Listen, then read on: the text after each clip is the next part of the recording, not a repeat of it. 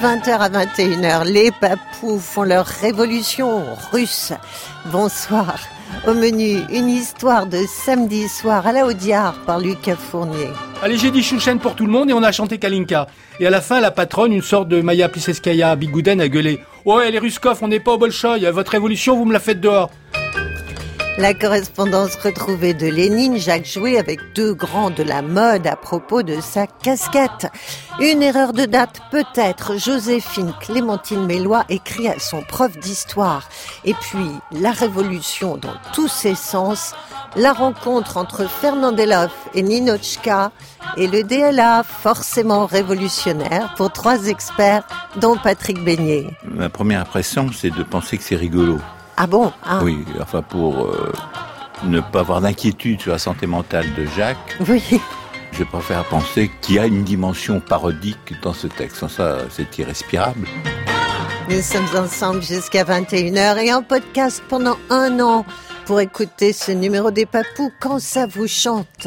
Merci de votre douce fidélité et bienvenue à ceux qui nous découvrent en ce samedi soir. Vous pouvez aussi rejoindre la bande des auditeurs sur notre page Facebook.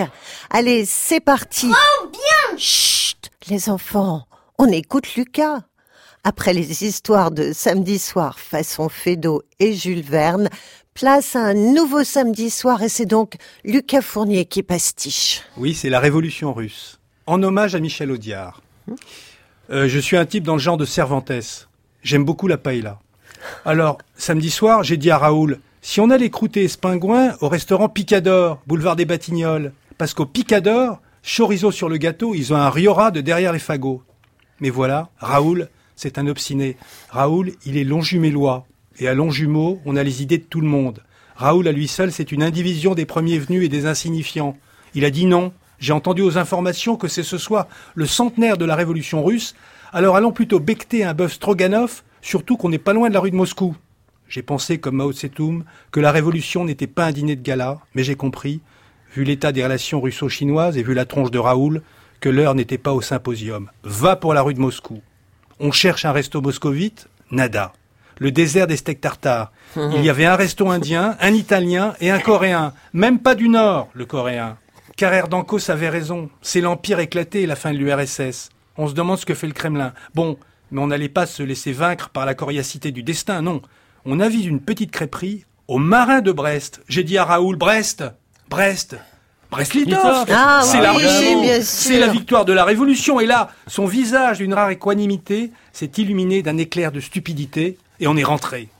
Dedans, c'était festival de bignou et graillons, plein de chevelus en pull jacquard avec des tronches à signer des pétitions à Notre-Dame-des-Landes. On s'est assis dans un coin, on a commandé deux crêpes, des baltiques, saumon mayonnaise en l'honneur de l'insurrection de la flotte russe. Et on a attaqué au chouchin, la vodka armoricaine. Ah, la révolution russe Et là, un type en marinière que je ne connaissais ni des lèvres ni des dents m'a fait Objection, votre honneur, la révolution d'octobre, elle s'est passée en novembre. Le 25 octobre, c'est dans le julien, mais en vrai, c'est le 7 novembre grégorien. Le grégorien, ça me connaît. J'ai été enfant de cœur. J'ai été enfant de cœur et militant communiste. C'est dire si j'en ai entendu des conneries. Mais là, alors je me tourne vers le Michel Strogoff de l'Andivision et j'y fais sans blague. Alors ça veut dire que le 14 juillet devrait tomber un 15 août Ça va pas simplifier l'existence à bison futé, ça Retourne dans ton colcos qui me fait le Alain Decaux armoricain. Colcos, colcos, c'est tout ce que tu sais faire, j'y réponds. On s'est chicoré gentiment. Pendant le colloque, Raoul continuait à s'arsouiller au chouchan. On progressait résolument dans l'invective en oubliant la litote quand soudain un papy assis au comptoir dans l'inaltérable sérénité du soir de sa vie, a levé son nez de sa crêpe au Nutella et de sa bolée de cidre, et s'est mis à gueuler « Sotilité, Taya Sotilité, Taya !» On s'est tous regardés, moi, Raoul, le breton révisionniste, j'ai dit euh, Je passe, j'ai fait latin grec ». Pareil, il a fait le breton. Et là, mon Raoul, il nous lâche tout à trac. Le pépère, il vous dit, dans la langue de Tolstoï, le centenaire, c'est moi. Ce con de Raoul, il avait connu une petite allonge du mot, Lulu la Koulak, qu'on l'appelait, qui avait été champouineuse au Bolchoï et qui lui avait appris les rudiments. Le vieux, il a expliqué qu'il avait 100 ans, il a même montré une photo de lui bébé. C'est lui qui était dans le berceau qui descend l'escalier du film d'Engelschein. Ah franchement, j'aurais pas reconnu. Hein. Surtout que c'était à Odessa en 1905, cette histoire. Le vieux s'était gouré, il n'avait pas 100 ans, mais au moins 115. En même temps, à son âge. Allez, j'ai dit Chouchen pour tout le monde et on a chanté Kalinka. Et à la fin, la patronne, une sorte de Maya Pliseskaya Bigouden, a gueulé « Ouais, les Ruskov, on n'est pas au Bolchoï, votre révolution, vous me la faites dehors !» Et elle a accompli la prédiction churchillienne, elle a baissé le rideau de fer sur son magasin, sur le quartier de l'Europe et sur ma tête. Total 20 points de suture. Alors vous savez ce que j'ai décidé? Non. J'arrête le chouchan, c'est ma résolution d'octobre.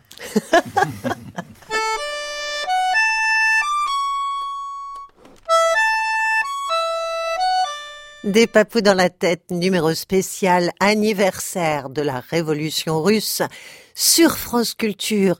Et tout parlera de cette époque dans l'émission, mais à notre façon, imaginative, décalée, avec de drôles de jeux de rôle pour tous. Ainsi, Jacques Jouet, Lucas Fournier et Jean-Bernard Pouy vont se retrouver dans des pots très célèbre pour un échange de lettres. Et pour lancer l'échange, j'ai simplement demandé à Jacques Jouet d'imaginer une situation qui obligerait un personnage important de la révolution russe à écrire à un certain intermédiaire, ce sera Lucas Fournier, à propos d'une demande qu'il n'ose faire un troisième larron, rôle endossé par Jean-Bernard Puy. À partir de cette situation, tout était à imaginer. Jacques Jouet, on peut savoir qui vous êtes. Je suis Lénine. Ah ben voilà, je, le savais que vous aviez existé. Et alors Lénine, il a un problème? Enfin, il en a oh. sûrement beaucoup d'ailleurs. Il y a quelques problèmes, mais voilà, c'est une... Il se demande que faire. Dans, dans, sa journée, il écrit peut-être 72 euh, lettres, et c'est une de ces lettres. D'accord, et là précisément, il écrit... Il écrit à Pierre Berger. Ah bon? La lettre datée de Pétrograd, le 17 mai 1917. Oui. Cher monsieur Berger, en attendant de pouvoir à coup sûr vous nommer camarade. Puisque vous n'êtes certainement pas sans ignorer que je suis de retour dans mon pays en effervescence, après un voyage en train, je dois le dire assez plombant, permettez-moi de vous l'apprendre. Je suis à Pétrograd et je suis très occupé. Il n'est pas simple de convaincre jusqu'à mes proches amis de la radicalité de mes thèses. Je m'y efforce, croyez-le bien. J'enchaîne également meeting sur meeting, l'usine à l'ouvrier, la terre aux paysans, ce qui est une activité harassante. Si je m'adresse à vous aujourd'hui, ce n'est pas tant le mécène que j'entends solliciter, encore qu'une révolution ait besoin de fonds, sachez-le, c'est dit, je n'y reviendrai pas, mais préférablement l'homme de la mode et qui, sur ce plan-là, sait si bien s'entourer. Monsieur Berger, j'ai besoin de me glisser sous votre houlette, ou plutôt sous celle de votre protégé, monsieur Laurent, auquel vous me permettrez d'ôter le titre de saint puisque nous, bolcheviques, luttons avec courage contre toutes les formes de superstition, et jusque dans le nomastique. Au fait, me direz-vous, eh bien, m'y voici. Je me suis rendu compte que ma silhouette dans les meetings n'était pas suffisamment frappante aux yeux du camarade lambda ou du compagnon de route et sympathisant. Trotsky a ses petites lunettes, Kerensky a ses lèvres en cul de poule, Staline sa moustache, moi je n'ai rien qu'une barbiche des plus banales, et j'ai le crâne qui se dégarnit dangereusement pas terrible. C'est encore plus terrible avec la tchapka que Zinoviev et Kamenev m'ont offert solennellement à mon arrivée à Petrograd. Sous elle, je ressemble plus à un Kouglov qu'à un futur président du Conseil des commissaires du peuple de la future Union soviétique. Oserais-je vous prier de vous entremettre auprès de M. Laurent au fin qu'il me dessine une casquette? Je veux dire une casquette moderne, sans être futuriste, reconnaissable comme telle, sans être passéiste. Je la porterai, je m'y engage, dans toutes les circonstances où je jouerai un rôle de premier plan dans les années qui viennent. Meeting, réunion de conseil, dépôt de gerbes, réception d'ambassadeurs, rencontre avec des homologues, etc., etc. Il faudra que cette casquette, je puisse la relever d'un seul doigt pour prendre un air coquin et laisser entendre à tel ou tel suppôt de la grande bourgeoisie capitaliste au pouvoir à l'ouest qu'il est en train d'essayer de me rouler dans la farine ou quoi. Il faudra que je puisse aussi la cogner sur mon genou de colère plus ou moins feinte et qu'elle dégage alors un nuage de poussier de charbon, exactement comme si j'étais un mineur de fond remonté au jour pour prendre le pouvoir aux côtés des soviets. Cette casquette, monsieur Berger, il me la faut de belle taille, à la mesure des attentes des masses populaires, ouvrières et paysannes. Je la veux nettement plus large que mon tour de tête authentique, qui n'est que de 48,5 cm. Je ne sais pas trop de quelle façon vous marquez les tailles, L, XL, XXL. Moi, je me verrais bien avec une YSL qui se verrait de loin dans les manifestations. Qu'en pensez-vous, monsieur Berger? Est-ce que M. Laurent sera sensible à ma commande, que je n'ose lui faire directement, et que je ne lui ferai pas l'injure de lui payer en roubles, mais en titre de gloire pour sa maison? Il y va de la victoire du prolétariat. Bien à vous, Monsieur Berger, sachez que j'attends avec fièvre la réponse de vous à la bergère, je dirais, si je ne craignais de vous heurter par un si piètre calembour sur votre nom fameux. Et c'est signé Lénine. C'est une lettre magnifique, puis il y a une vraie demande. hein. Il, y a, il y a- il y a de l'urgence en plus. Euh, Et si je On comprends bien, oui, voilà, ouais, si je comprends bien, Pierre Berger, c'est vous, Lucas Fournier, C'est moi. Hmm. et Yves, sans le sein, mais Laurent, ce sera Jean-Bernard Pouy. Presque. Presque. Je l'ai jamais imaginé comme ça. Non. Moi non plus. Ah, Ils ont les mêmes lunettes, hein, quand même. Alors, Je Que- l'ai cassé bien. c- comment, comment il ressent cette lettre? Il doit être un peu étonné quand même, Pierre Berger, non? Il est satisfait. Ah, Il est content, satisfait, toujours oui, content Il lui, est content, il est très content, et donc il écrit euh, à Yves Saint-Laurent. Oui, il aurait pu lui téléphoner, mais c'est mieux qu'il Non, non, non, il a été obligé de lui écrire. là. Marrakech. Le 17 mai 1962. Ah oui, il y a un, un certain temps qui s'est écoulé. Bonjour Paris. Ouais. À l'ombre des jacarandas en fleurs et dans les effluves du thé vert au jasmin, je t'écris depuis cette petite table dont la marqueterie en cèdre de l'Atlas figure ton portrait tracé par Bernard B. J'espère que tu vas bien et que tu es prêt pour une nouvelle aventure. J'ai une importante affaire en vue. Un courrier m'est arrivé ce matin de la Russie tsariste. La lettre a tardé, il y a eu successivement une révolution, une invasion, une guerre, un rideau de fer et les vicissitudes charmantes de la poste marocaine. Un certain Lénine nous propose de créer un modèle de casquette révolutionnaire bolchevique. Autrefois, les révolutionnaires voulaient couper les têtes, aujourd'hui, ils les veulent couvrir, soit. Je serais tenté de dire non, mais ce Lénine est un homme de gauche et nous lui devons cette solidarité de classe, malgré ce que cela nous coûtera. Voici comment je vois la chose. Nous lançons le modèle Lénine, comme demandé, assorti d'une clause d'extension à l'armée soviétique dans son ensemble, soit 9 millions de casquettes, Hey. auxquelles nous rajoutons les forces du pacte de Varsovie, coiffées de la même solidarité prolétarienne, ce qui nous conduit à 15 millions de modèles. Ça m'étonnerait que les forces de l'OTAN ne réagissent pas et ne nous commandent pas à leur tour une casquette anti-Lénine en représailles. On monte à 30 millions. Si tu ajoutes les trotskistes d'Amérique du Sud, entre Trotsky et Lénine, c'est juste une question de galon. Hein. On peut atteindre les 50 millions. Je fais prévenir les Chinois de mon marché avec les Russes et je ne doute pas qu'ils voudront aussi participer à la course à l'armement. Et là, nous pouvons signer pour 500 millions de plus. Voilà mon garçon, tu as de l'étoffe, de l'étoffe des héros de la Révolution, bien sûr, et tu as du pain sur la planche. Que 100 millions de casquettes s'épanouissent. Tu n'as qu'un mot à dire à ce Lénine, c'est da. Et tu enclencheras la plus formidable escalade militaro-vestimentaire de l'histoire. Écris-lui vite. En attendant, ménage tes montures. Je t'embrasse. Pierre. On comprend comment il a fait fortune, Pierre Berger, quand même. hein. Oui, c'est vraiment un homme d'affaires. Tout à fait. Bon, je demande pas son avis à Lénine parce que il est plus là. le pauvre. Mais vous, Jean-Bernard Pouy, donc, vous êtes Yves Saint-Laurent, vous recevez. Pas du tout. Ah Je bon, suis Pierre Laurent, secrétaire général du Parti communiste français. Ah, c'est pas la même chose. Et vous allez comprendre. Euh, C'est une lettre que donc je écris à Pierre Berger. Par retour du Par courrier. retour. Il dit, euh, Monsieur Berger, vous parlez dans votre lettre des problèmes postaux au Maroc. Mais ce n'est rien parce que j'ai reçu 40 ans après une lettre destinée à un homonyme, l'un de vos amis qui paraît-il est dans la fringue. Mais je veux bien donner mon avis sur le problème qui vous est posé, la casquette à Lénine. Ce qui me pèse un peu, car des casquettes depuis le temps, on lui en a posé un paquet sur sa pauvre tête, et qu'il a fallu qu'on le préserve de cette avalanche de couvre-chef en le confinant dans un mausolée où justement la gapette, celle du travailleur, de l'ouvrier, ferait mauvais genre. Cela dit, la casquette revient. Plutôt de format léger, façon baseball. La visière ne se porte plus devant, mais derrière, ou bien sur les côtés. C'est ainsi pratique pour signifier si l'on est de gauche ou de droite. Vous allez me dire, ça dépend d'où on la regarde, certes. Mais aujourd'hui, retourner sa veste, c'est très compliqué. Alors que la casquette, c'est facile et rapide. Le seul truc à changer, ce sont les inscriptions. Genre New York City ou Chicago Bulls. Alors, il suffit d'imprimer quelques casquettes. Au nom de I Love MT, MT c'est Maurice Thorez, I Love Maurice Thorez, ou Krasuki Forever, ou Segi is the best. Ça fera un effet bison. Je vous remercie, cher Père Berger, euh, vous qui êtes resté de gauche, malgré les tsunamis en marche, de ne pas m'avoir écrit, il y a plus de 40 ans, mais de recevoir, maintenant, j'espère, ma réponse. Espérez, espérez toujours. Un jour ou l'autre, le bolchevisme l'emportera.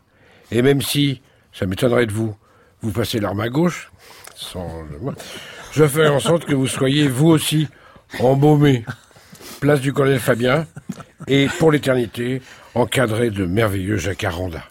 Signé Pierre Laurent. C'est une belle lettre aussi. Hein. Cet échange entre les trois est un peu surnaturel. Mais il y a Je du crois que potentiel. Cécile Saint-Laurent a reçu un courrier aussi. hein. Seigneur, tu as mis au monde beaucoup, beaucoup trop de pauvres gens.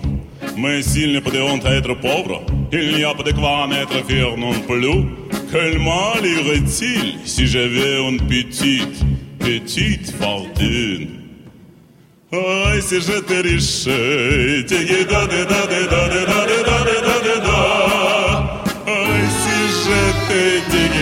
riche, adieu la charrette, Signe da de da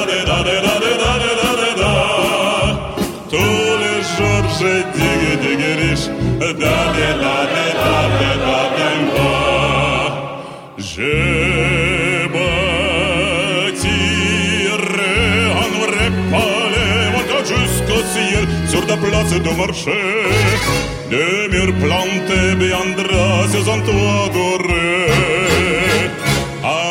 qu'il y ait des marbres, en note toute voile, on pour entrer, l'autre pour sortir, et encore un troisième pour les chevaux. Et plein ma corde, ça va coque de poule, toute la ville m'enverrait, car sa piaille, ça sa quatre dorée. Co, sonnerait comme un règle d'éclairant. Regardez tous, admirez ma maison. Ah, si j'étais riche par les cœurs de l'armée rouge. Les papous, c'est dans toutes les têtes et sur France Culture. Absolument, Jacques. Et maintenant, Clémentine Mélois écrit. Et quand Clémentine écrit, les propos cognent, malgré sa petite voix douce, mi-charmeuse, mi-acidulée. La révolution russe à l'école vue par Clémentine Mélois. Alors, qui êtes-vous, Clémentine? Je suis Joséphine Boquillon en 3e C au collège Max Dussuchal de Villers-Cotterêts. D'accord. Et c'est un devoir que vous avez rendu? Non, non, je, pas précisément, j'ai écrit une lettre de réclamation à mon professeur d'histoire-géographie. Ah. Monsieur Pedou. Oui. Collège Max Dussuchal de Villers-Cotterêts, le 12 Fructidor. Cher Monsieur Pedou, ce lundi matin, premier jour de la semaine 3 du semestre 8 de notre calendrier scolaire, entre le cours de mathématiques de Monsieur Chaminade et le cours d'anglais de Madame Toeba, vous nous avez rendu les copies de l'interrogation écrite ayant pour sujet la révolution russe, pour laquelle vous avez jugé bon de m'octroyer la note de 8 sur 20.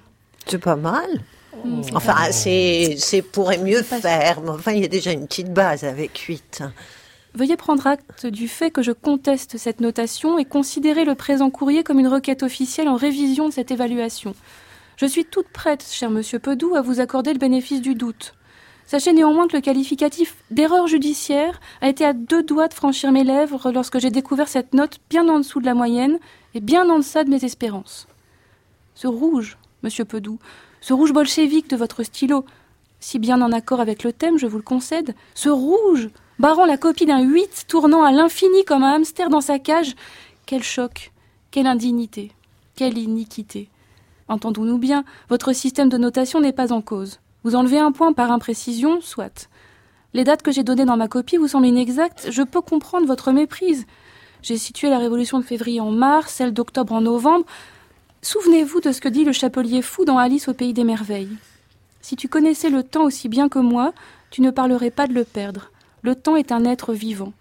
Cette citation est on ne peut plus juste et illustre parfaitement le cas d'erreur judiciaire qui nous occupe et me préoccupe. Tout est une question de point de vue, tout est relatif. Bergson ne parle-t-il pas de durée objective et de durée relative? Je l'expérimente à chacun de vos cours, quand dix minutes à peine semblent durer des heures. Mais là n'est pas le sujet. Ces imprécisions supposées dans les dates sont évidemment dues au fait que nous ne nous référons pas au même calendrier. Ce n'est qu'un détail. Vous n'avez d'ailleurs à aucun moment précisé à quel calendrier il fallait se référer. Le julien, le grégorien, le perse, le positiviste, le romain. En Russie, en 1917, c'est le calendrier julien qui était encore en cours. Je ne vous l'apprends pas. Ainsi, la révolution de février a en fait eu lieu en mars, euh, selon le calendrier grégorien, celle d'octobre en novembre. Année 1335 du calendrier musulman, par ailleurs placée sous le signe du serpent selon le calendrier chinois. Révolution de février, de mars, d'octobre, de novembre, de Ventose ou de Brumaire, tout cela n'est qu'une question de formulation. Vous en conviendrez. Merci de bien vouloir accuser réception de ce courrier et de faire figurer dans le tableau d'évaluation la note de 15 sur 20 qui m'échoit légitimement. Nul homme n'est à l'abri d'une bévue, cher monsieur Pedou. Aussi sachez que je ne vous en veux pas. Veillez cependant à ce que cela ne se reproduise pas à l'avenir. Veuillez agréer l'expression de mes sentiments républicains. Joséphine Boquillon, 3e C. Post-scriptum, Permettez-moi d'ajouter que j'ai obtenu gain de cause le mois dernier auprès de Monsieur Chaminade, votre collègue de mathématiques, qui m'avait enlevé des points pour une bête histoire de système métrique et de confusion de pieds, de pouces et de centimètres. Elle est procédurière, hein, Joséphine, dites donc. Mais elle a un bon niveau quand même pour une élève de troisième. Oh, troisième, elle écrit très très bien. J'ai une Ah oui. super Enfin, moyenne. elle a 24 ans et demi. hein. Oui, c'est ça. Elle a refait sa troisième une dizaine de fois. J'ai redoublé pour des raisons scandaleuses. Son charme fait fondre les profs. Ben oui, mais je sais pas si c'est son charme Les ou ses vieux profs. menaces. hein. Les vieux Moi, je, vou- je voudrais pas être Monsieur Pedu quand même, parce que Pedou, Pedou. Elle va vous faire un procès, Françoise. Son nom. Alors, bon, Jacques Vallée, vous avez dans votre classe des gens brillants comme, Ah oui, oui, comme cette Joséphine. Est-ce que vous allez euh, lui remonter sa note? Vous vous laissez influencer ou pas? Ben, plutôt. C'est, Ah c'est- bon? c'est, c'est tout à fait logique. Vous êtes un prof qui se couche. Ah bah. Non, c'est pas tout à fait, mais enfin. On va voir. on va voir. Chère Joséphine, permettez-moi de vous appeler par votre prénom, il est si joli. Je reconnais Non, que... mais, je- vous êtes chassé de l'éducation nationale. Ah oui, Non, mais attends, là, attends une seconde. Je reconnais que j'ai très mal jugé votre remarquable devoir sur la révolution russe. Je suis navré, je me confonds en excuses, je m'incline. J'ai noté un peu rapidement les copies de la classe selon un système qui a fait ses preuves et sans vraiment regarder leur auteur. En réalité, je procède à une sorte de tirage au sort que je note de 1 à 20 selon la sortie des copies. La vôtre est sortie en huitième position, vous aviez donc 8. Cependant, à la réception de votre lettre, j'ai pris conscience de mon impardonnable erreur. Vous êtes la célèbre Joséphine Baquillon, qui le mois dernier, après une intervention auprès de mon collègue Chaminade, avait obtenu que votre note passe de 5 à 15. Le mois précédent, après une protestation de vos parents, la mauvaise note que vous avez d'abord donnée le professeur de français a été aussitôt réévaluée. Vous avez également obtenu, au cours du trimestre précédent, des rectificatifs à vos notes médiocres en anglais, en sciences, en gym, en chant, en russe. Ouais. Je pense que votre charme n'est pas étranger à la chose, et je sais que monsieur le directeur n'y est pas totalement insensible, car il accepte les yeux fermés cette perpétuelle réévaluation de vos performances par le corps enseignant. Je me range donc à ses consignes, et après lui avoir signalé notre différend, et après une intervention de l'inspecteur d'académie, Ah oui. j'ai doublé votre note. Cependant, sachez, je serai, en tant que professeur principal, la personne qui jugera de l'obtention de votre diplôme en fin d'année. Je vous donne rendez-vous à l'oral, qui ne supporte aucune contestation. Bien à vous, chère Joséphine, et c'est signé Joseph Bédou. Donc les parents ont le bras très long, hein, les parents de Je- je- je Joséphine, je, suppose. Ben, des parents maintenant interviennent beaucoup hein, dans les... Ah oui, non, mais à ce point, auprès de tous les professeurs et avec un tel succès, c'est au moins la fille d'un ministre, je ne sais pas, non. Je sais pas, c'est- c'est secret tout ça. Ah oui, oui, C'est oui. peut-être elle qui couche. Moi, je, je n'ai- je n'ai pas dit que vous couchiez, j'ai Ben dit non, que vous, mais, vous mais je, je étiez me, je, couché. me, je, je me défends. Qu'est-ce qu'il en pense, Lucas Fournier, en tant que parent d'élève euh, en activité encore Justement, ça a été le thème de la dernière réunion des parents d'élèves. Et donc, euh, nous avons proposé une motion que toutes les notes soient réévaluées de 50%, tout état de cause pour tout le monde. Bah, voilà qui Voilà. est C'est juste. très. C'est très bien, aussi bien les garçons que les filles, quoi. Oui, donc maintenant on est noté sur 30.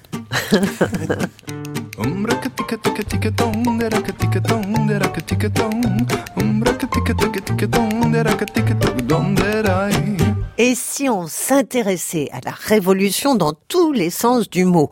C'est le moment du petit rimailleur illustré avec Jacques Vallée qui nous dira tout sur ce mot, mais à sa façon et avec son approche poétique. Alexandrin à la mode romantique, Jacques, des syllabes ou autre forme, quel est votre choix? Des quintines, j'avais jamais fait ça, donc j'ai essayé de faire des quintines. C'est révolutionnaire, dites-moi. C'est une excellente idée. de vous dire je m'empresse. Quand il s'agit de rotation d'astres, de temps et de vitesse, d'orbite, de gravitation, on salue les révolutions. Je m'empresse de vous dire, dans mon esprit, pas d'inflexion. Je ne veux pas me contredire. Je ne change pas d'opinion. Il n'y a pas de révolution. Mais acceptez cette évidence. L'époque est en agitation. Le monde est en effervescence. Les mœurs sont en ébullition. Cachée vient la révolution. Je trouve en effet que tout change. On balance les traditions, il y a des cataclysmes étranges, la nature a des convulsions profondes et la révolution. Les saisons possèdent leur cycle, les forêts leur exploitation, l'objet autour d'un axe se gicle, la courbe fait sa rotation, l'escalier sa révolution. Vous voyez, j'ai bonne mémoire. J'en arrive aux insurrections. Oui. Faut-il revisiter l'histoire, ces émeutes, ces rébellions, l'épopée des révolutions? Je vous jette alors à la tête les grands mouvements des nations. 89 et ses conquêtes, la Bastille, la Convention, modèle des révolutions. Puis un tas de guerres civiles, toutes sortes de convulsions, avec les trônes qui vacillent, les peuples en ébullition, violente est la révolution, mentionnant enfin la Russie, ses défuntes aspirations dont on peut faire l'autopsie, puis les nombreuses réactions, mystère des révolutions.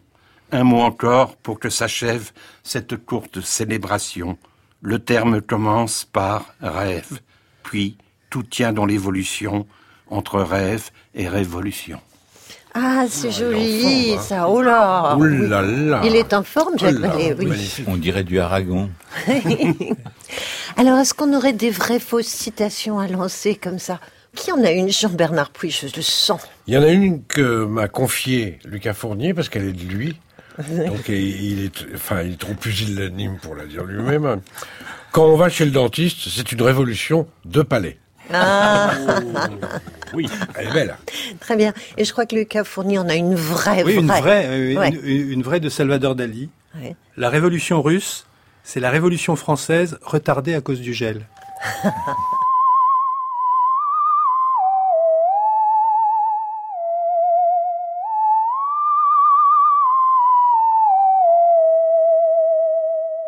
Les papous, c'est dans la tête. Et sur France Culture le samedi soir.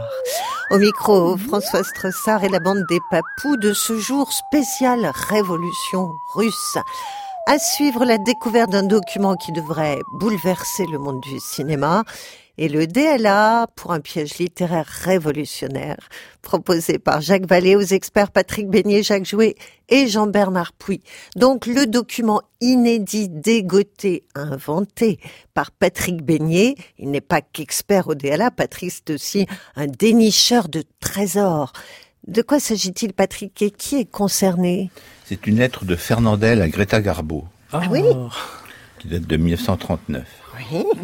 Mademoiselle, connaissez-vous mon nom? Je n'en suis pas certain car, en dépit du grand succès de beaucoup de mes films en France, ma réputation n'est pas parvenue à Hollywood où vous régnez. Aussi dois-je me présenter avant d'expliquer l'objet de ma lettre. Sous le nom de Fernandel, je suis une grande vedette comique de la chanson et du cinéma. Tout le monde sait ici que je suis né en 1903 à Marseille. Mais j'ai un secret que je vous livre.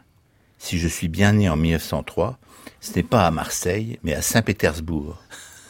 Mon père, Alexei Fernandelov, était un nihiliste lanceur de bombes qui luttait pour abattre le régime tsariste. En 1913, il a être arrêté par la police de Nicolas II quand il parvint à s'enfuir avec sa femme et son enfant âgé de dix ans. C'était moi. Après diverses pérégrinations, nous arrivâmes à Marseille où j'ai grandi. Abrégeant en Fernandel le nom de Fernandeloff, déguisant mon incurable accent russe sous une vague couleur provençale, j'ai assez vite réussi une carrière de comique, mais sans jamais renier les idéaux révolutionnaires de mon père. Mon seul but est de faire triompher la grande révolution prolétarienne sous l'égide du camarade Staline. La semaine dernière, j'ai vu votre nouveau film Ninochka. Il a créé des liens entre vous et moi. D'abord, vous riez. C'est même le slogan publicitaire du film. Garbo rit. Et ça nous change de vos dames aux camélias et autres reines Christine. En outre, Ninochka est une jeune et séduisante bolchevique qui a parfaitement compris l'esprit d'octobre 17. Je vous ai immédiatement admiré dans ce rôle, chère mademoiselle Garbeau. Bien sûr, la logique capitaliste hollywoodienne et ses scénaristes stipendiés forcent Ninochka à renier son idéal soviétique, à se laisser séduire par Paris, le luxe et l'argent. Sur l'écran, Ninochka rit. Moi, je pleurais dans la salle. Pourtant, j'ai vite senti que vous riez à contre-cœur à la parodie qu'on vous faisait jouer. Quelque chose me disait que vous étiez au fond triste de bafouer l'idéal de notre grand Staline. Alors, j'ai reconnu une sœur en vous, camarade Garbeau. Aussi, je vous invite à venir ici, à Marseille, avec les bénéfices considérables de mon nouveau film, Raphaël le Tatoué. Je veux que nous jouions ensemble un contre Ninochka qui vous rendra l'honneur et la grandeur, loin de la gaudriole bourgeoise. Venez, camarade Garbeau, je vous attends. C'est une très belle lettre et puis il nous dévoile un pan d'histoire cinématographique. Vous étiez au courant pour euh, Fernandeloff, Lucas? Ah, Mais c'est à Marseille, c'est très connu. Hein. Ah bon? Ah oui, c'est un secret de Polichinelle. Enfin, pas de Polichinelle, de Rasputin, mais je ne sais pas comment on doit dire. Ah, Ah oui. oui, tout Marseille le sait, là. Ah bon? Ouais, oui. Ah, écoutez, il y a, il y a au moins une personne ici parmi nous, en dehors de moi, euh, qui pourrait jouer le rôle de Greta Garbo, c'est Clémentine Mélois. Oui, je, je pense que je suis toute désignée. Oui Greta répond à Fernandel, Fernandelov, Alexei ouais, Fernandelov. Alors il faut imaginer que je sois euh, Greta Garbo, avec une voix très grave. peut-être prendre une voix plus grave. Oui. Cher Alexei, vous me demandez si je connais votre nom. Sachez que j'ai vu chacun de vos films et que je vous aime autant que je vous admire. Mon cœur résonne encore de l'émotion que m'a procuré la lecture de votre lettre. Je vous remercie de la confiance que vous me témoignez en voulant bien faire de moi la confidente de votre secret.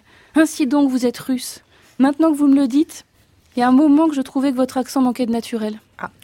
Pour en venir à l'objet de votre courrier, votre proposition tombe à point nommé. J'y vois comme un signe du destin. Le moment est venu pour moi de tourner la page et vous allez m'y aider. Vous serez la cheville ouvrière de mon vaste projet. Je veux jouer dans une comédie, Alexei. Ce que vous m'offrez, j'en rêve depuis longtemps. Montons ensemble un duo comique. Je serai la vache, vous serez le prisonnier. J'ai en tête mille scénarios pleins de fantaisie et de burlesque. Oh, nous rirons, nous rirons, le public rira avec nous. Au diable la Greta Garbo de jadis, fière et figée. Je veux faire des clowneries. Il faudra m'apprendre. J'ai encore beaucoup de progrès à faire dans le registre qu'on m'interdit depuis toujours. Rencontrons-nous dès que possible pour en discuter autour d'une bouillabaisse, d'un bœuf stroganoff ou de toute autre spécialité qui vous conviendra. Ensemble, nous conquérerons le monde. Recevez mes chaleureuses salutations. Votre Greta. C'est une bonne idée, elle, dans le rôle de la vache et vous dans celui des Le, le prisonniers. contraire aurait été possible aussi. Non, mais- hein, Ah oui, c'était envisageable, mais- oui. Mais c'est c'est extrêmement émouvant parce qu'il faut se souvenir que c'est une lettre qui date de 1939. oui. Et donc, euh, elle n'a quasiment plus tourné, sauf un Oui, film. oui. Donc en fait, tout porte à croire que Fernandel ne lui a jamais répondu. Il ne lui a pas proposé le rôle de la vache. Non, la lettre est arrivée à Zaza Gabor, ils se sont trompés.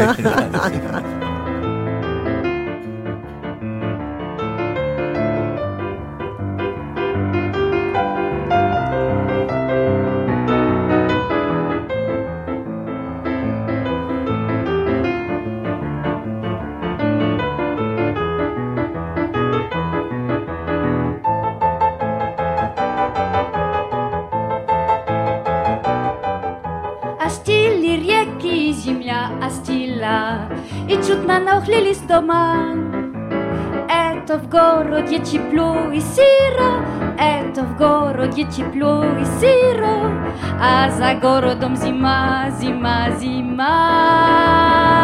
И уносят меня, и уносят меня, звенящую снежную даль. Три белых коня, эх, три белых коня, Декабрь, январь и февраль. И уносят меня, и уносят меня, Звенящую снежную даль. Три белых коня, эх, три белых коня, Декабрь, январь и февраль.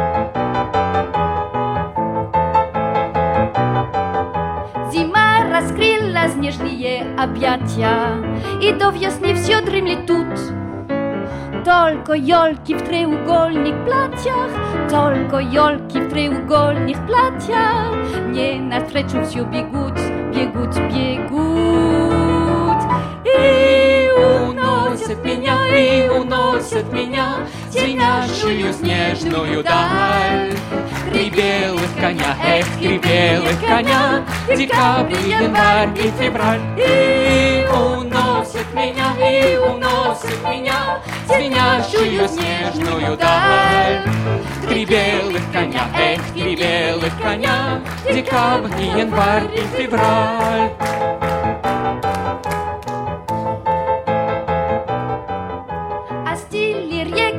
Земля остыла, Но я морозу не боюсь. Это в городе мне грустно было, Это в городе мне грустно было, А за городом смеюсь, смеюсь, смеюсь. И уносят меня, и уносят меня, Звенящую снежную даль. Три белых коня, эх, три белых коня, Декабрь, январь и февраль. И уносят меня, и уносят меня, Звенящую снежную даль. Три белых коня, эх, три белых коня, Декабрь, январь и февраль.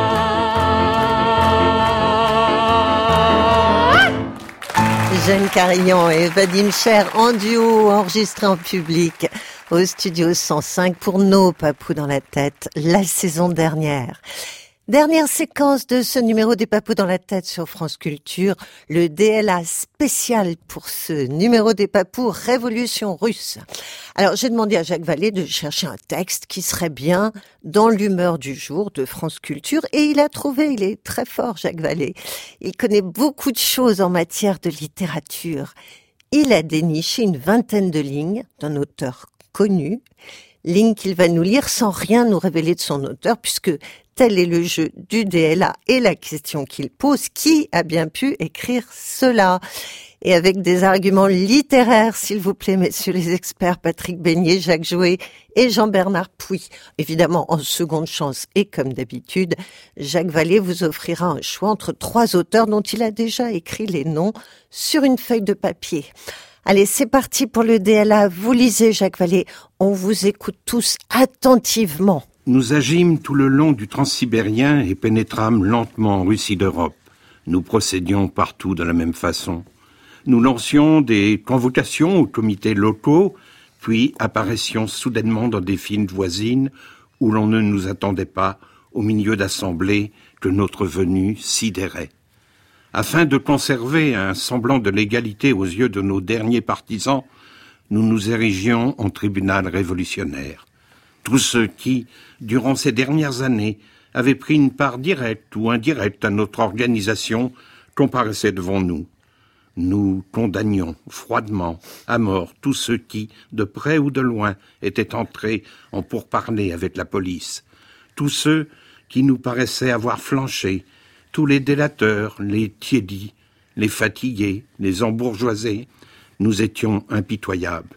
Il n'y avait qu'une seule sentence, la mort. Nous exécutions de notre propre chef et sans aucun jugement préalable tous les membres influents des comités provinciaux sur lesquels nous n'étions plus très sûrs de pouvoir compter et qui, par leur situation et par ce qu'ils savaient de notre organisation, auraient pu devenir dangereux. Nous les exécutions secrètement et détruisions leurs cadavres ou Nous nous en servions pour compromettre certains militants insaisissables que nous désirions voir disparaître. Quand on apprit ces châtiments exemplaires, ce fut un beau tollé dans le monde révolutionnaire. Eh ben, c'est pas rigolo la révolution, hein. Patrick Beignet. Euh, oui, euh, c'est pas rigolo. Oui, non, mais c'est Mais- vrai, je, je plaisante pas du Euh, tout. oui, là. Donc, quelle est votre première Eh impression bien, comme ça? euh, ma première impression, c'est de penser que c'est rigolo. Ah bon? Ah. Oui, enfin pour euh, ne pas avoir d'inquiétude sur la santé mentale de Jacques, Oui. Euh, je préfère penser qu'il y a une dimension parodique dans ce texte. Sans ça, c'est irrespirable. Mais oui, oui. Et voilà, je m'en tire comme ça pour le moment. Comment sentir Jacques Jouet? Oui, je partage assez le, cette opinion. C'est euh, finalement, c'est probablement issu d'un texte assez burlesque. Ah oui, juste avant et juste après, quoi. Ouais. Dit-il d'un air absolument catastrophé? Non, mais je dirais. un anti, un anti-révolutionnaire qui a écrit ça et qui, Oui. et qui se met dans une situation étrange puisque le, les personnages ont l'impression qu'ils arrivent de l'Est. hein. Ouais. Donc d'où arrivent-ils euh, Je sais pas, le pays du diable? Hein, Étayez votre théorie, Non, Patrick. je, vou- je voulais dire, euh, euh, répondre, vous disiez, c'est burlesque juste avant Oui. et juste après, Oui. mais il faut aussi comprendre que c'est burlesque là, pendant. Pendant, oui. Ça, c'est- juste que c'est moins perceptible si on n'a pas le contexte. Voilà, mais il faut Hein inventer le contexte. Absolument. Je suis ce qu'on appelle un expert, et Oui. expert en particulier dans l'invention du contexte. Euh, oui, ça, ça ils viennent de, de l'Orient le plus profond. Oui. Et bon, essayer d'étayer cette thèse Oui. euh, à toute vitesse comme nous travaillons ici, moi je dirais par exemple, la rupture du... Il paraissait avoir flanché, là ça- le, le terme n'est pas dans le même registre que, que le reste, c'est plus familier. Oui. Je suis étonné aussi par les tiédis. Ben là, ça pose aussi la question de la langue dans laquelle ça a Il y a, été il y a écrit. beaucoup de tiédis, Non, enfin, il y a le terme arrive au milieu du texte. Ah, Il paraissait avoir flanché tous les déateurs, les tiédis. Les fa- tiédis, Bon, les fatigués, les embourgeoisés. Oui. Enfin, Les moi qui suis tiédis, un être rationnel, oui. j'attendrais plutôt les tièdes, mais effectivement, les Ah oui, tiédis, les c'est tiédis, autre oui, chose. c'est intéressant. Euh, Voilà. Euh, bon, ce sont les moments où le, le sérieux de la démonstration ou de, de l'évocation révolutionnaire flanche un peu, justement, peut-être. D'accord. Alors Jean-Bernard Puy, vous êtes le troisième expert. hein. vous êtes d'accord avec Patrick Beignet, Eh Jacques oui, mais Jouet c'est pas parce que j'ai lu quand même pas mal de romans russes, Oui. euh, notamment des romans noirs, qui sont au premier degré et qui racontent exactement euh, à peu près les mêmes choses. Autant de Beria, par exemple, que euh, et c'est pas du tout burlesque, c'est qu'ils disent que c'était normal, c'est ça la Russie, c'est ça la grande Russie. Alors je suis un peu perplexe. Mais cela dit, ces auteurs sont pas suffisamment connus pour arriver jusqu'à France Culture, donc euh, euh, je, je pense au frère Weiler ou, ou des gens comme ça. Mais euh, il y a un texte de- aussi de Simenon qui ressemble un peu à ça, un légende en face. Il y a des instants dans ce récit qui peuvent penser à ça. Parce que Ouais, c'est un peu... C'est un peu tôt pour amener des noms. Non, non, non, mais hein. euh, je, je dis pas que c'est si pour. C'est une parenté. Mais quoi. parce qu'il y a des petites imperfections quand même. Nous agîmes tout le long du transsibérien. Enfin, je sais pas, j'ai pas l'impression que euh, c'est une phrase qui est en accord avec le reste. Bon, donc ce serait peut-être traduit, euh, Jacques Jouet? Oui, peut-être, mais pas. Ah, Non, il ne se mouillera pas plus que ça. Ben, vous sentez l'écriture directe en français C'est une question qu'on peut se poser par rapport à un texte qui nous est présenté anonymement. Moi, je sens pas ces trucs-là, moi. Ah bon, jamais Donc après, vous vous dites, tiens, je vais nommer un auteur français ou Non, américain ou au Non, petit bonheur Non. c'est bien traduit, euh, c'est du français, c'est pas grave. Non, ce fut un beau tollé dans le monde révolutionnaire. C'est pas une phrase qui peut être écrite dans un roman russe. Ça me paraît. Ah, un oui. En russe, ça se dit pas comme ça, ça c'est sûr. oui, bien évidemment. Mais euh, ce fut un beau tollé dans le monde révolutionnaire. On a l'impression, là, ça rejoint euh, ce que disait euh, Patrick tout à l'heure. Beignet. Euh, gens du burlesque latent quand même. Ouais. C'est drôle parce qu'il y, a- il y a une affectation de, de radicalisme euh, Ouais. plus radical que celui des révolutionnaires. Donc C'est ça qui est assez drôle. Ouais. Avec ce groupe le, qui dit ce nous, euh, le groupe euh, a une espèce de présence euh, pleine. de- ils, sont, ils sont capables d'ubiquité, visiblement, au début. hein. Oui. On, on apparaît dans les villes voisines, là où on ne nous attend pas. On a, des, Ouais. on a un peu des super pouvoirs par Mm, rapport mm, à, mm. justement à ce que, aux révolutionnaires qui considèrent avoir les super pouvoirs. Donc je pense que oui, il y a, il y a- ce n'est pas du, du récit réaliste, enfin, c'est du, D'accord. de, Est-ce de que, l'imaginaire. bon, je sais bien que c'est très daté au niveau de ce que ça raconte, mais est-ce que ça a été écrit, Patrick Beignet, à- juste à l'époque ou est-ce que c'est raconté bien après? J'ose espérer que ça date d'une époque euh, déjà un peu lointaine, que personne ne fait l'effort d'écrire des choses pareilles aujourd'hui, ou alors vraiment pour euh, imiter, enfin, euh, Oui, pas forcément de, oui, pas forcément de parodie, mais par la nécessité d'une entreprise littéraire d'arracher quelque chose qui ressemble à une littérature de l'entre-deux-guerres, disons. Donc, euh, je pense que c'est en, en cela c'est daté. D'accord. Et pour vous, c'est écrit directement en français J'aurais tendance à le penser aussi. Je suis un peu la même école que Jacques Jouet Jacques sur ce, Jouet. sur ce plan. Oui, mais en tout cas, si c'est traduit, c'est très bien traduit. C'est vraiment c'est fondu. oui, dans- oui. Mais il y a des très bons traducteurs. Oui, mais ils sont plus rares que vous ne semblez le penser quelquefois. Je, je ne sais pas. c'est une profession que je défends. Oui, oui, oui. Parce que je trouve que sans les traducteurs, il y a des millions, des milliards de livres qu'on n'aurait jamais Hmm. pu lire. Bon, alors progressons un petit peu avec vous, Jean-Bernard. Alors moi, il y a une Oui. question que je me pose quand Mhm. même. C'est on ne sait pas de qui il s'agit euh, vraiment, parce que ça pourrait Oui. être des militants de l'armée blanche. Ça serait normal qu'ils passent de l'est à l'ouest. Oui. Il n'y a que le mot tribunal révolutionnaire qui peut faire penser que ce sont des rouges qui, au contraire. bon. Mm. Mais euh, les armées blanches de Wrangel et Denikin, ils s'érigeaient également en tribunal révolutionnaire. Le mot tribunal révolutionnaire, c'est pas lié à la révolution, c'est lié à la fonction. Donc, euh, euh, on ne sait pas trop de qui il s'agit. Vrai. Donc, euh, à un moment donné, quand même, euh, les choses ont été euh, en balance un peu. Heureusement, grâce à euh, la Révolution rouge a, a gagné. Mais euh, c'est pas non plus un texte d'anarchiste, je crois pas non plus. Quoique, les assemblées que notre venue sidérait, c'est sujet à caution, dans le sens où on ne sait pas hein, qu'est-ce qui peut les sidérer, à part des cosaques déguisés en couverts de peau de bête qui arrivent tout d'un coup euh, dans un endroit où il n'y a pas de bête. Donc, euh, on ne sait pas trop. C'est ça qui est un peu étrange. C'est pour ça que ce texte est un peu abstrait, je trouve. Oui, mais ce qui, ce qui leur rend étrange, c'est aussi le contraste entre le. Il y a un côté presque délirant. Enfin, ça pourrait être fantomas d'une certaine façon. cet ordre, mais l'écriture est d'une rigueur absolue, il me semble. Donc, c'est écrit de façon très claire, très oui, très rigoureuse. Euh, les phrases me paraissent plutôt brèves. Donc, c'est pas le style non plus de. C'est pas Souvestre et Alain, pour ne pas citer Ah non, de nom. oui, hein. oui, Donc, d'accord. c'est c'est ce contrôle qui est moi qui me gêne le Qui plus. perturbe pour, un petit voilà, peu. c'est ça. Et qui rend l'expertise très difficile. On réécouterait très volontiers ce texte, Jacques. Peut-être animez-le d'un sourire pour qu'on ait une autre lecture. Eh ben, vous avez tous dit que c'était burlesque. Alors, Ben oui. Nous agîmes tout le long du transsibérien et pénétrâmes lentement en Russie d'Europe. Nous procédions partout de la même façon. Nous lancions des convocations aux comités locaux, puis apparaissions soudainement dans des villes voisines où l'on ne nous attendait pas, au milieu d'assemblées que notre venue sidérait. Afin de conserver un semblant de légalité aux yeux de nos derniers partisans, nous nous érigions en tribunal révolutionnaire.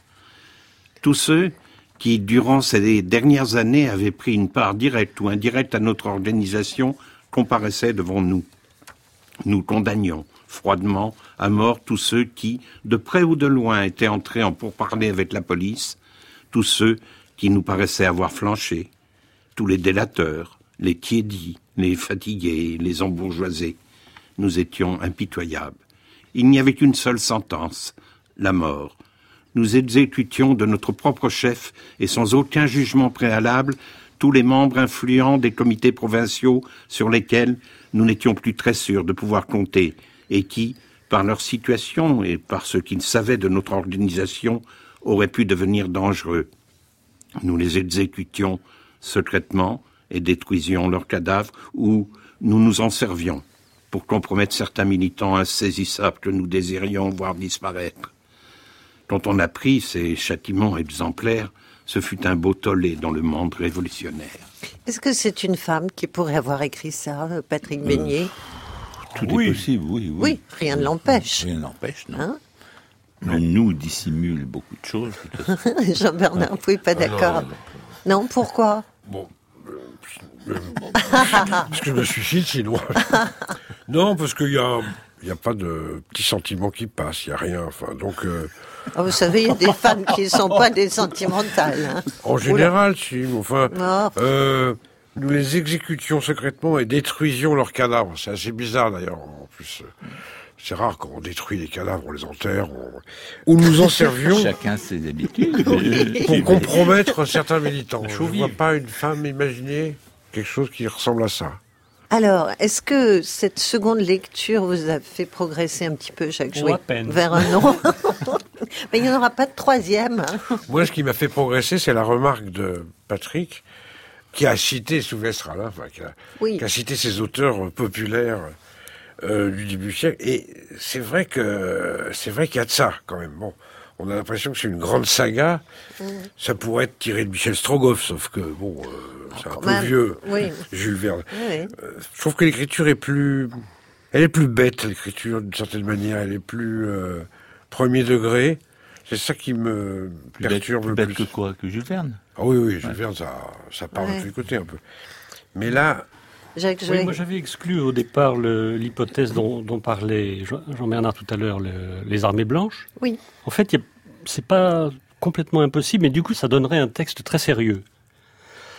Alors, Oui. soit, soit c'est un texte très sérieux et c'est un, voilà, un général de l'armée blanche qui parle, soit c'est un texte euh, qui ne l'est pas du tout, qui est burlesque, soit c'est une autre hypothèse, et qui est peut-être étayée par cette étrange phrase Nous exécutions de notre propre chef. Oui. La, la présence du, du chef, là. euh, Qu'est-ce que c'est que ce nous et qu'est-ce que c'est que ce, ce chef Uh-huh. Alors, qu'est-ce que ce c'est que ce nous? C'est la question que se posait Patrick Oui, Beignet comme- tout à l'heure. Deux autres experts. Et, et on n'a pas réussi. Vous avez une petite idée, Lucas, puisque vous êtes avec nous pour ce spécial Révolution russe. C'est qui ce nous? Je me demandais si ça pouvait pas être tiré non plus d'une pièce de théâtre et d'un personnage Ah. qui faisait le, un récit de Théramène de, de ses aventures antérieures. Nous Ah. agîmes tout le long Oui, oui. du transsibérien. Oui, c'est ça. Très bien. tu l'as. Ouais. Et ce fut un beau tollé dans le monde révolutionnaire. Point. Point. Bon, c'est Oui, une oui, idée C'est une idée. recevable. Euh, je peux mettre une autre idée, mais Oui. pour développer une Mm. idée déjà abordée sur le burlesque, je pense qu'il ne faut pas opposer dans un texte pareil le sérieux et le burlesque. C'est en ça que la lecture de Jacques était bien, c'est-à-dire que plus on le lit sérieusement, Oui. plus ça devient drôle. Plus c'est drôle. Ah oui. ça. Donc l'excès, Oui, oui, c'est un excès de sérieux. Alors, vous savez qu'il va falloir dire un nom d'auteur pour ce texte. Est-ce que vous en avez une idée? Moi j'en ai, j'en ai. Allez-y, Patrick. Ma, ma première idée, je Oui. l'écarte, mais je vous la donne quand Oui. même pour que vous voyez la progression de ma pensée. J'ai pensé aux copains de Jules Romain. Ah que je dois pas avoir jamais lu, mais enfin c'est comme ça que j'imagine euh, la farce, le canular poussé très loin. Je ne pense pas que ce soit ça, Oui. parce qu'à ma connaissance, ça ne dépasse pas le département de je ne sais quel département du. Clermont-Ferrand. Euh, Et voilà. Rion- Et Rion. Ouais. Et Ambert. Et au fond, s'il fallait dire un nom, je dirais que c'est- moi, ça me fait penser finalement à du Guy Debord. Alors, ce serait un roman de Guy Debord, euh, un roman de jeunesse, disons, quelque chose comme ça. dans dans le, la, la froideur Ouais. et la façon de pousser à bout le- le- l'attitude terroriste. Mmh. Bah, c'est intéressant. Ah, Jean-Bernard Pouy a l'air euh, médusé. Ouais, non, non, moi, je- pff, je- Non, mais allez-y. euh. non, non, euh, comment il s'appelle, euh, celui qui est mort là Oh, bon, il y en a beaucoup. hein. Gérard de Villiers. Gérard de Villiers aurait écrit ça. Non, parce que je sais pas. Et je trouve ce texte atroce. Et euh, pas, pas dans sa formulation, pas dans son Si, style. aussi. Ah bon. Nous étions impitoyables. Alors je pourrais dire Kessel, mais euh, je vois pas où. Mais, mais pourquoi Gérard de Villiers un argument pour? Oh, mais parce qu'il raconte, il raconte des histoires comme ça, des histoires de révolution, Oui. d'anti-révolution. Mais il y a des femmes. Oui, mais on n'est pas encore arrivé au passage. C'est par passage. Il y a Air France mais censuré euh, il y a quand même une chose qui me perturbe, c'est que nous agissons tout le long du Transsibérien. Je me souviens plus en quelle date il a été euh, construit, Transsibérien. Et nous pénétrâmes lentement en Russie d'Europe. Alors, la Russie d'Europe, j'ai l'impression que c'est daté un peu quand même. Dès la Révolution d'octobre, la Russie, c'est jusqu'à Tamanrasset. Non, pas Tamanrasset. Euh... Vladivostok. Jusqu'à Vladivostok. C'est pas la même chose. Euh, donc la Russie d'Europe, on a l'impression que c'est un truc euh, tsariste. Quoi. Enfin, bon, Ouais. euh, donc, euh, Bon, bah, gardez votre Gérard de Villiers. Moi, j'ai Non, rien non, mais contre. je dis ça pour rigoler parce que je sais pas quoi dire. Bah, euh, non, c'est bien, vous l'avez dit, vous l'avez dit. Assumez, Jean-Bernard Pouy. Euh, Assumez. non, vous, aurez, j'assume pas, non. vous aurez un deuxième tour. Jacques Jouet. Non, moi je crois que c'est un. L'auteur est un, un écrivain ironiste russe euh, des années 30 Oui. qui aura bientôt de très très lourds problèmes avec Staline. Ah oui. Et par exemple, bah, je dirais que c'est, ça pourrait très bien être le- une équipe diabolique de, qu'on trouve dans Bulgakov, par exemple. Ah Alors, Patrick Beignet propose Guy Debord. Choix audacieux, mais pourquoi pas Jean-Bernard Pouy, Gérard de Villiers, on ne sait pas trop pourquoi, mais enfin, c'est sorti. Et, Ça, ça- ça se pourrait. et cet homme est très sympathique, je parle de Jean-Bernard Pouy. Jacques Jouet, bah, ma foi, un petit Bulgakov, euh, hein De derrière les fagots. Ouais, bien senti. Alors, y a-t-il un de ces noms dans votre liste de trois, Jacques Vallée Il y a un nom. Waouh, lequel? Mikhail Bulgakov. Ah, c'est le nom trouvé par Jacques Jouet. Ah, ah. Donc, nous avons un Bulgakov, ensuite... Ensuite, il y a Blaise Sandras. Ouais. Et ensuite, il y a Léon Trotsky. Et Léon Trotsky. Bon, désolé pour De Villiers, hein, Jean-Bernard Pouillet. Mais alors l'équivalent de, de Villiers, c'est-à-dire Trotsky. Trotsky et un Trotsky pour Jean-Bernard Pouy. Patrick Beignet. Ben, moi, j'ai resté du côté français. Je, je ne voulais pas penser à Sandrard parce que c'était un Ben, le transsibérien. c'était oui, on y pensait c'était tout de évidemment suite, un donc piège. c'est un piège. Mais euh, au point où nous en sommes, euh, je pense que Jacques Vallée, euh, enfin, il ne pouvait pas changer sa liste. Mais enfin, je prends. Je Il prends nous aurait mis Sandrard. Blaise Sandrard, Voilà, le transsibérien.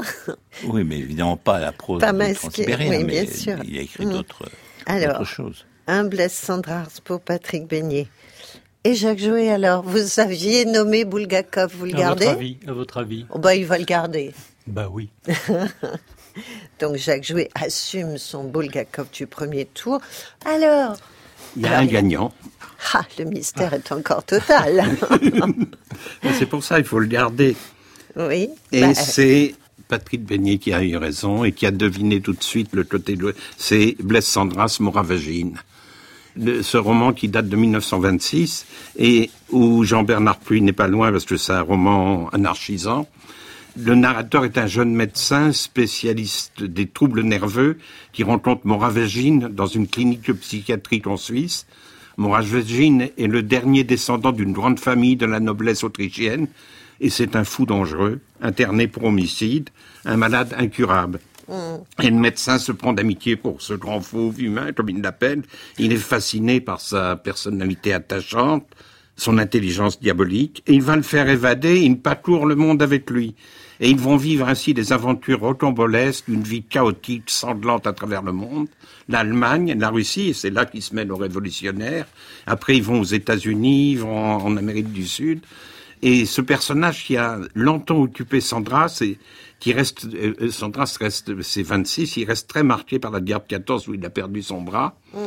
Et ce personnage pourrait être son double noir qu'il semble exorciser, mais c'est un, un roman anarchisant, quoi. oh, alors, Patrick Beignet, mais bravo, bravissime. n'ayez pas l'air étonné. Ah, mais la victoire à ce jeu me bluffe toujours.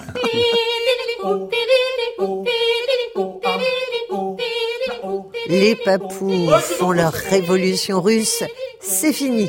Une émission proposée par François Strossard avec Anne de Pelchin et Valérie Lavalard, à podcaster sur franceculture.fr pendant un an, à réécouter à vie. Pour l'amitié virtuelle mais chaleureuse, direction notre page Facebook et Twitter. On se retrouve samedi prochain, exceptionnellement à 22h. Bonne soirée à l'écoute de France Culture. Quoi quoi?